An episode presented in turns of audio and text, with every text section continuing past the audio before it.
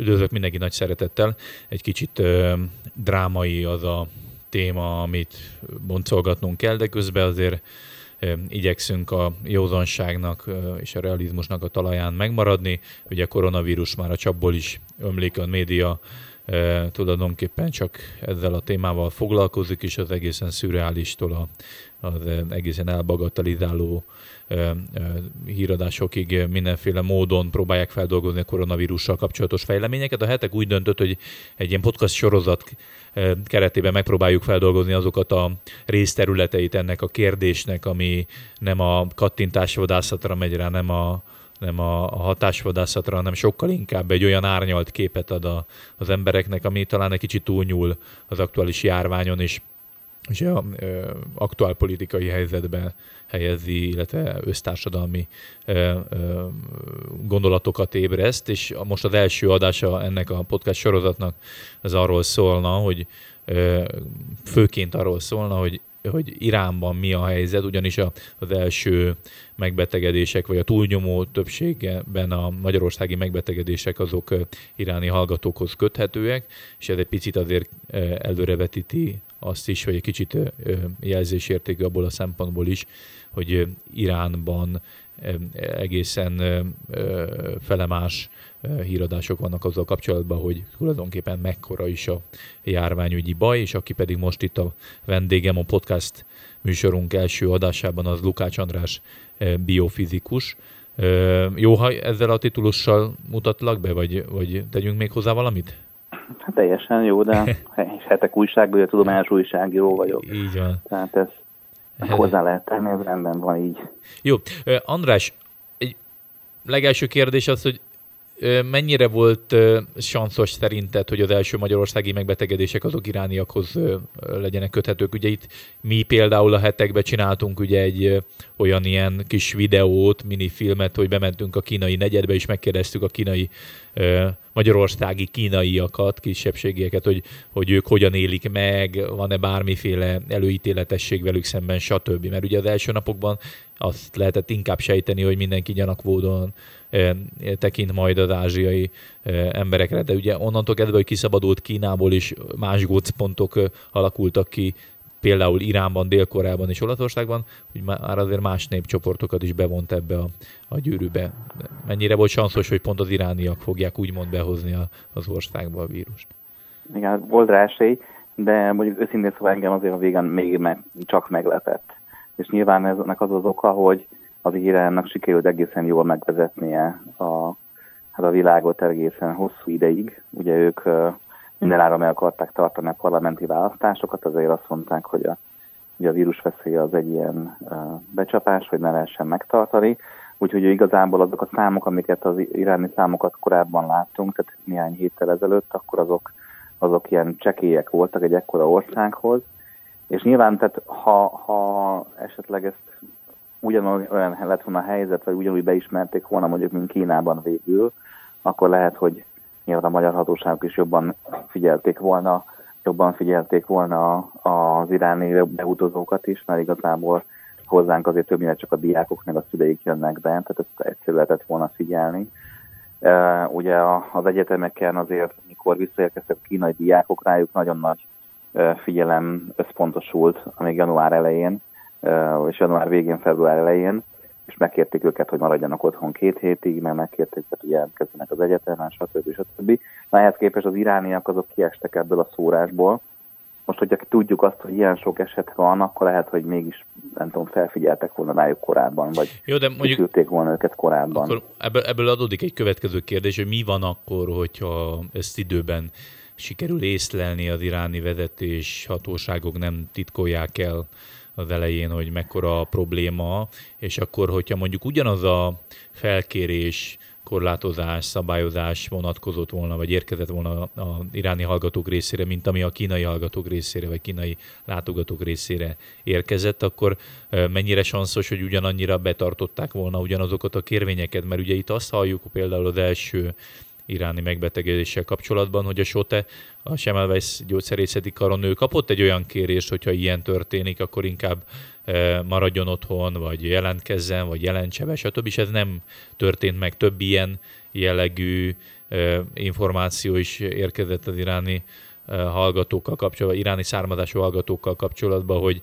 nem annyira együttműködőek a, a hatóságokkal. Tehát ilyen szempontból különbség van azért a kínai diákok vagy látogatók és az iráni hallgatók viselkedése között is. Nyilván a kultúrából is picit talán ered, hogy a kínaiaknál ez a, a, az egy ember a, a társadalomért és a, a, a közös célért elve az sokkal inkább megvalósul mondjuk, mint Iránban.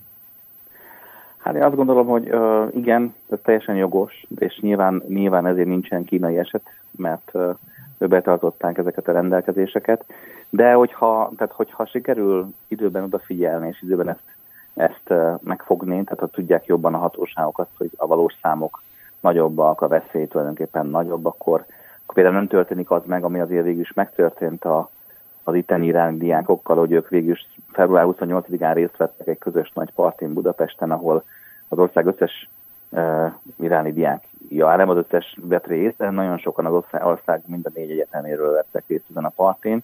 Tehát akkor esetleg ezt a partit meg se tartják már, hogyha, hogyha a, a számok Van a... ismertek, vagy jobban Va... ismertek. Elképzelhetőnek tartod ezt, azt is egyébként, hogy az irániak sem voltak tudatában annak, hogy ennek van veszélye? Tehát a, a fiatal, iráni fiatalok, amikor hazajöttek, például volt egy ilyen információ, hogy a első beteg ugye február 22-én már itt volt az országban egy családlátogatás után, és utána ugye megtörtént ez a, ez a bizonyos születésnapi parti, vagy nem is tudom milyen összejövetel, hogy lehet, hogy annak a tudatába gyűltek össze, hogy nem is tudtak semmit arról, hogy ennek mekkora a kockázati része?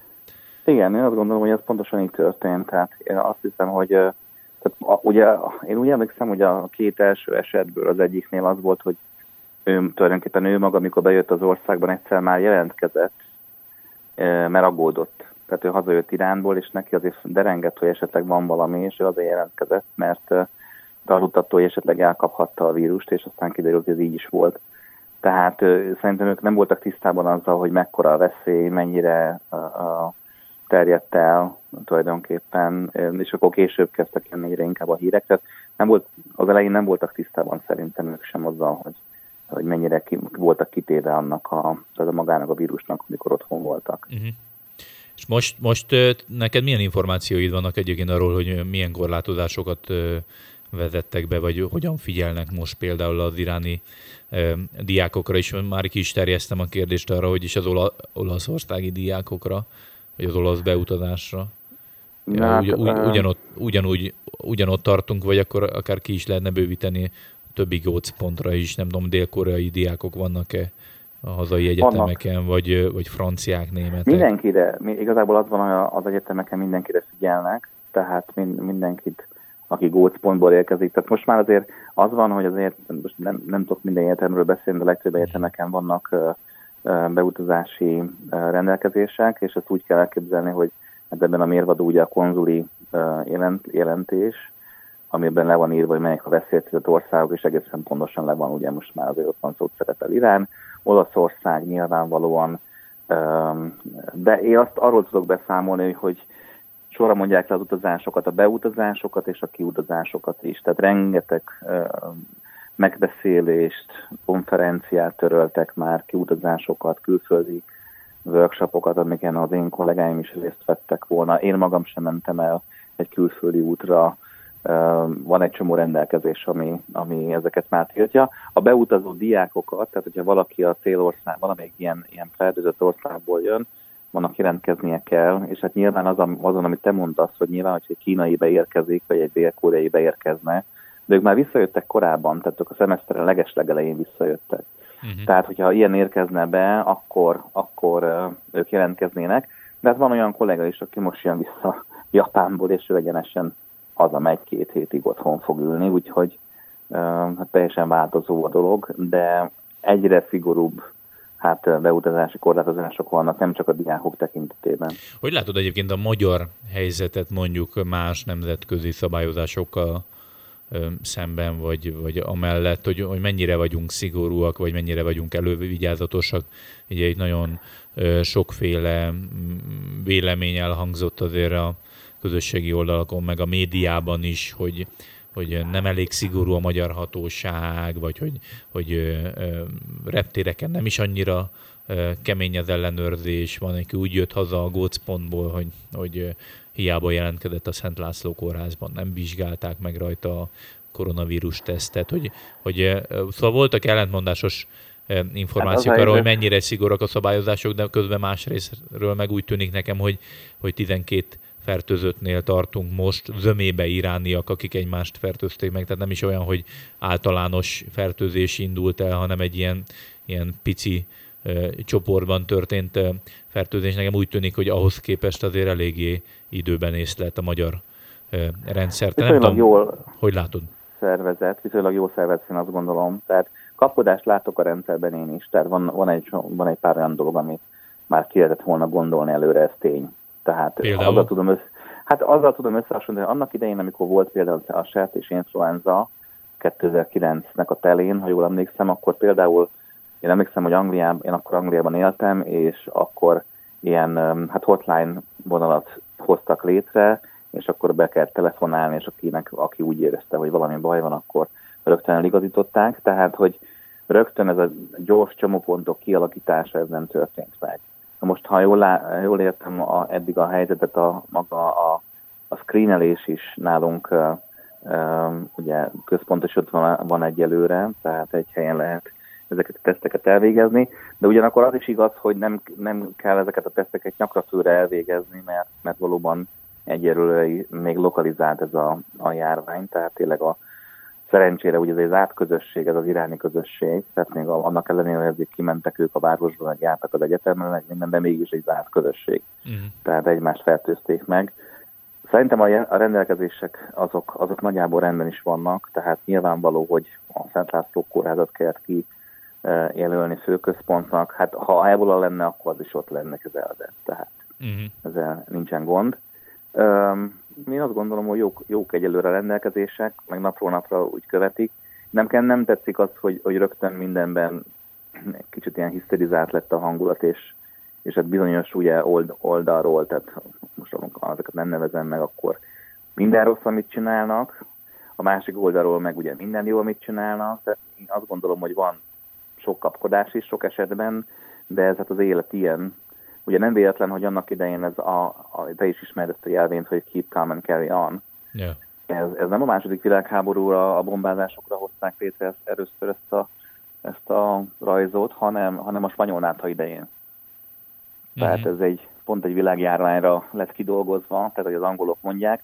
Én ezt, azt hiszem, hogy ez a magatartása jó. Addig, ameddig nem mondja azt a kormány, hogy ne utaz ki, addig ne utaz ki, addig utazhatsz, de ha azt mondják, hogy most akkor állj, akkor be kell tartani, akkor állj. Tehát uh-huh. ja, ennyire meg lehet bízni egyébként, mert ugye itt egy általános bizalmatlanság van általában az összes ilyen jellegű nem tudom, kataklizmának lehet nevezni, vagy mit tudom én, járványhelyzetben, azért van egy általános bizalmatlanság, hogy biztos, hogy jól működik a rendszer, biztos, hogy védelmet biztosít, biztos, hogy mindenre figyel megvédi az állampolgárokat. Egy picit ilyen hátradőlős nem az, hogy most keep hát calm Biztos, hogy nem tud carry. mindenre figyelni, de biztos, hogy több információja van, mint, mint, mint nekem, vagy neked, vagy az egyszerű átlagpolgárnak. Tehát hogy tudja az egyszerű átlagpolgár jobban megvédeni magát, mint amit a kormány neki nyújt.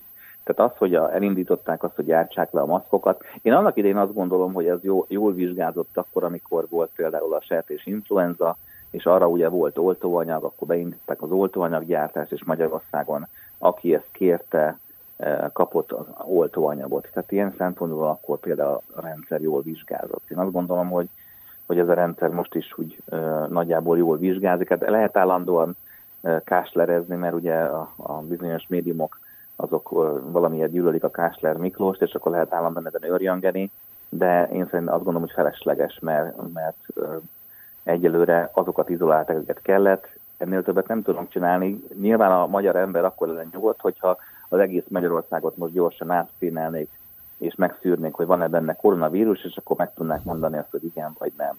De hát ez lehetetlen nyilván. ja. Ö, kicsit ö, visszakanyarodva Iránra, azért beszéljünk arról is, hogy ugye itt az egésznek a Magyarországra történő első beérkezés ugye visszavezetők arra, hogy mi van, hogyha valamennyire összefüggésbe hozható azzal, hogy Irán nem azonnal, nem megfelelő tájékoztatást nyújtott, vagy a gazdasága védelmében, vagy a politikai hatalom megőrzése érdekében, de elha, elhallgatta azt, hogy mekkora is a probléma. Neked milyen információid vannak arról, hogy, hogy Irán mennyire, mennyire súlyos ott az állapot most? Hát én iráni barátaimtól tudom azt, hogy, hogy a helyzet elég súlyos, tehát ugye most hivatalosan 8000 uh, uh, vírus fertőzésről tudnak, uh, ennél állítólag a számok sokkal nagyobbak, tehát 20 ezer fölött van. Uh-huh. Tehát is még az is lehet, hogy még annál is sokkal több, csak már lehet nehéz megbecsülni. Uh, ők azt mondják nekem, ezek a, az ismerőseim, iráni ismerőseim, hogy hogy több oka is van nyilván a hatalomnak. Ők egyébként a, egészségügybe valamennyire jártasak, vagy, vagy igen, milyen persze, rálátásuk van? Aha. Tehát jártasak, igen, igen, igen, látják azért.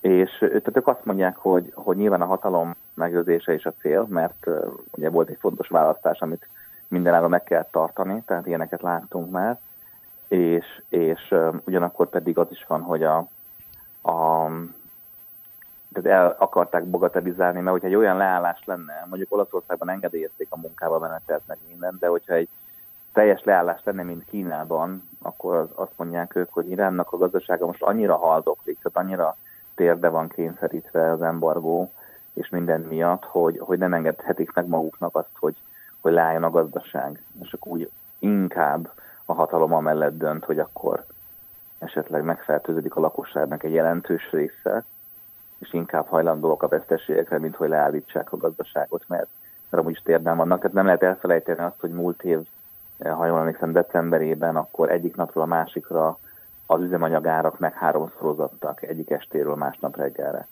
És akkor emiatt óriási tüntetések voltak, és emiatt 1500 embert meg is öltek az utcai tüntetések során. Hát igen, a forradalmi gárdának a közbeavatkozása Bizony. eleve az váltotta ki egyik tüntetés igen. sorozatot, hogy az ellen. Igen, igen. De az, hogyha az üzemanyagárak meg háromszoroznak, ez egy óriási gazdasági válságot jelent. Eleve a tavalyi évben, vagy egy, egy igen, tavalyi év során, ha jól emlékszem, a reálnak az érték egy pár hónap alatt 40%-kal értékelődött le a dollárhoz képest, de talán még a végén még többel is, tehát már akkor is nagyon gyatra volt a helyzet, és aztán tovább fokozódott. Úgyhogy úgy tűnik, hogy ők most azt az utat választották, hogy, hogy inkább nem vallják be a teljes spektrumon, hogy mi történik, mi a valóság, és megpróbálnak kitartani, tehát megpróbálják, hogy ne álljon le az élet, hogy ne álljon le a gazdaság, mint hogy is lehet Kínában. Akkor egy, egyelőre úgy tűnik, hogy egy olyan 20 ezer fertőzött lehet, és mondjuk mennyi halott? Hogyan tippelnek ezek a független hát, ugye ők azt mondják, hogy szerintük már több mint 2000 halott van, ami hát elképzelhető így a számok alapján, hogyha a kétszázalékot vesztük, akkor, akkor az, az könnyen lehetséges. Uh-huh. Ugye ehhez, ehhez képest ugye a, a hivatalos számok alapján, mint a John Hopkins Egyetem nyilvánossá tesz, ott 4000 majdnem száz halott van világszerte. Na ehhez képest a, ők azt mondják, ezek az irániak, de hát Irán Nagyország ugye nem lehet pontosan ezt tudni, de ők, ő szerintük igazából több ezer halott, halott van valójában, tehát 2000 körül. Uh-huh. Szám alapján uh-huh. ez lehetséges, tehát uh-huh. ez elképzelhető, hogy tényleg, tényleg uh-huh. így van. És ennek milyen hatásai lehetnek nemzetközileg szerinted? Mert az egy, nyilván az is egy óriási tragikum, és egy saját népével szembeni bűncselekmény, hogyha az iráni rezsim az képes arra, hogy a megfelelő korlátozó intézkedéseket, vagy a számokat elhallgatva egy ilyen, ilyen visszafogott, vagy nem is tudom, hogy mondjam, egy ilyen álláspontba helyezkedik, ami azért is tragikus, meg azért is, az is azért elég beszédes, hogy maga a politikai körökben is vannak ugye hát, hogy áldozatok, ajatollag tanácsadó, külügyminiszteri tanácsadó, tehát most áldozatok is vannak elég komolyan a politikai vezetésben, hogy nem tudom, ezt nemzetközileg egyébként ennek milyen következménye lehet, mert mondjuk a magyar vonatkozását azt látom. Hát elég érdekes a rendszer. Én szerintem ugye, ahogy a hetekben írtunk erről, tehát hogy, a, hogy milyen volt maga a választási szereplés, és tulajdonképpen a választási részvétel alacsony volt, és ennek azért elsősorban nem a vírus volt az oka, tehát hogy 42 körül volt a választási részvétel. Hát nem tudom, ugye elképzelhető az, az lenne az egyik érdekes kimenete a dolognak, hogyha megrodjanna ettől a rendszer. De a rendszer valójában az én információm szerint, vagy alapján Ragyazóban van, tulajdonképpen van egy komoly ellenállás azért Iránon belül, és van egy komoly, komoly szakadéka a népességen belül, és ez nem is a vidék főváros mellett oszlik el, a mentén szakad szét az ország, hanem így a, hát a, a, a vallásos konzervatívok és a nem vallásos konzervatívok között, tehát így a forradalmi gárda és, a, és hívei és a, ez, ez a Jó, de nem, nem lehet az, hogy a koronavírusnak a megfelelő kezelése azért azt a, azért elég jelentős bizonytalan vagy, vagy vacilláló réteget azért az aktivizálja, mert itt nagyon de, sokszor hát a választásnál is az van, hogy igen. annyi a probléma, hogy egyszerűen nem bátor az a kritikus többség, aki, aki, aki akár a rezsimváltást De hát pontosan ezt lehetett látni a, a, a múltkor is, hogy, hogy, hogy tulajdonképpen az, hogy, hogy ők mikor letagadták azt, hogy ők lőtték le a repülőgépet, amelyik ment volna Ukrajnába. Gyakorlatilag ugye maguk az irániak kezdtek szüntetésbe a rezsimmel szemben, tehát ez meg a múlt évben volt, és az egy ilyen szempontból kisebb léptékű esemény volt, mert összesen nem tudom, sajnálatos, de 200 embert érintett, ez pedig ugye ezreket érint. És gyakorlatilag kiterjed most már az egész országra az, hogy nem lépnek. Könnyen elképzelhető, hogy az, esetleg az lesz a vége, hogy berogy a rendszer, tehát össze nem teljes mértékben és teljesen látványosan, de lehet, hogy még, még is történik egy olyan megingás, ami megnyit bizonyos lehetőségeket, hogy hát ez, ez még előttünk áll, mert az is lehet, hogy, hogy két hét és megúszták az egészet. Mert azt mondják, hogy hát Irán elég nagy ország, 2000 vagy 3000 halotta, az, az, ugye ennél gyakorlatilag ö, szinte ugyanannyi embert megöltek néhány nap alatt leforgás alatt a forradalmi gárda a tüntetések során. Gyakorlatilag ezt ők ilyen értelemben a rezsim ezt le tudja nyelni, ezt a számot. De hát ha tovább elhúzódik esetleg a járvány, és több lesz a, a megbetegedés, meg több lesz a halott, akkor viszont könnyen elképzelhető, hogy ez visszájára fordul ez az egész.